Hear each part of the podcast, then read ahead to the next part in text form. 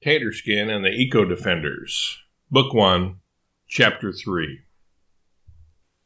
I miss my brother, Tub Thumper said one morning as we were gathered at the waterhole. Something we animals normally did at that time of the day. Wanderlust had led Tub Thumper to join us on our trip to Xenia. She had never been out of Africa before in her life, and had wanted to see something new. Chum irritates me sometimes, but still, she trailed off.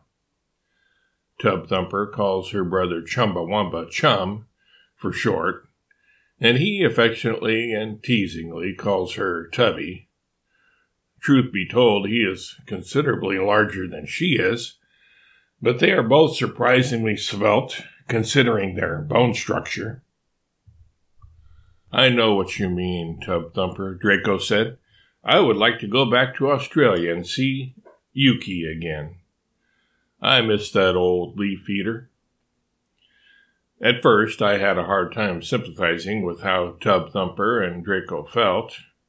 I had no yearnings to go back to Oconomowoc, Wisconsin.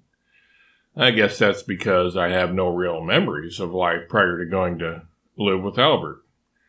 You can't miss what you don't remember, Albert and my friends around me here, that is to say, Tub Thumper, Draco, Stripes, and Marmalade, were all that I felt I needed at the time. Marmalade's mindset was similar to mine. Her best friend was her big brother, Stripes. She always wanted to be wherever he was. Location or geography didn't matter much to her.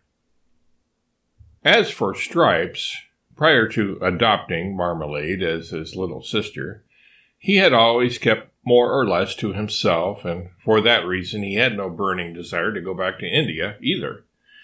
He said so in his calm, low voice, which made Marmalade happy.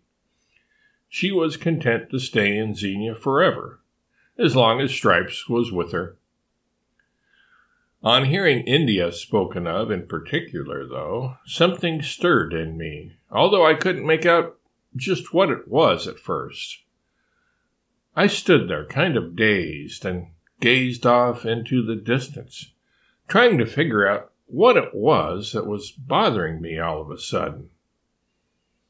Oh, my ears and whiskers! Look at Taterskin, Marmalade said. What's wrong with him? What is he looking at? Marmalade's voice came to my normally hypersensitive ears as if from a long distance away or from underwater. She sounded like fish do when they're whispering to each other at the bottom of a lake. So it took a little while before what she had said sunk in and for me to understand what she meant by it. Still feeling a little daydreamy, I finally answered, I was thinking. Yes, Marmalade prodded me. Do you remember that dog I talked to in India? The one who told us where to find Warble and Mary and the others? I asked.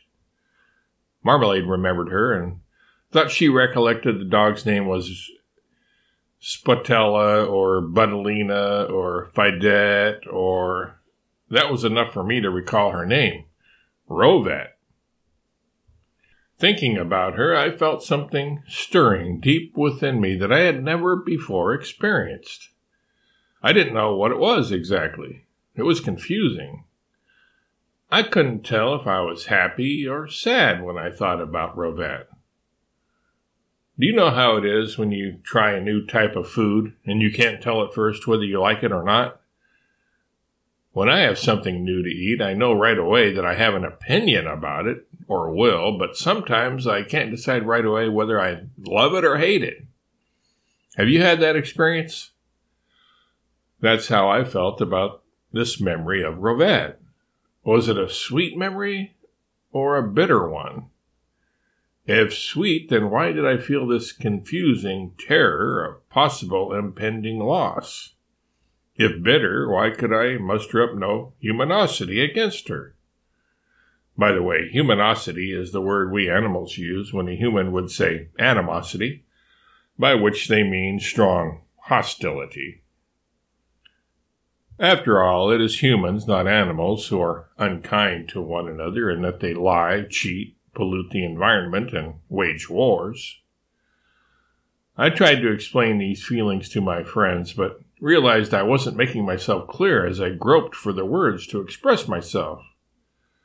Never before had I felt so confused. Surprisingly, it was the loner stripes of all animals who figured out what was going on with me.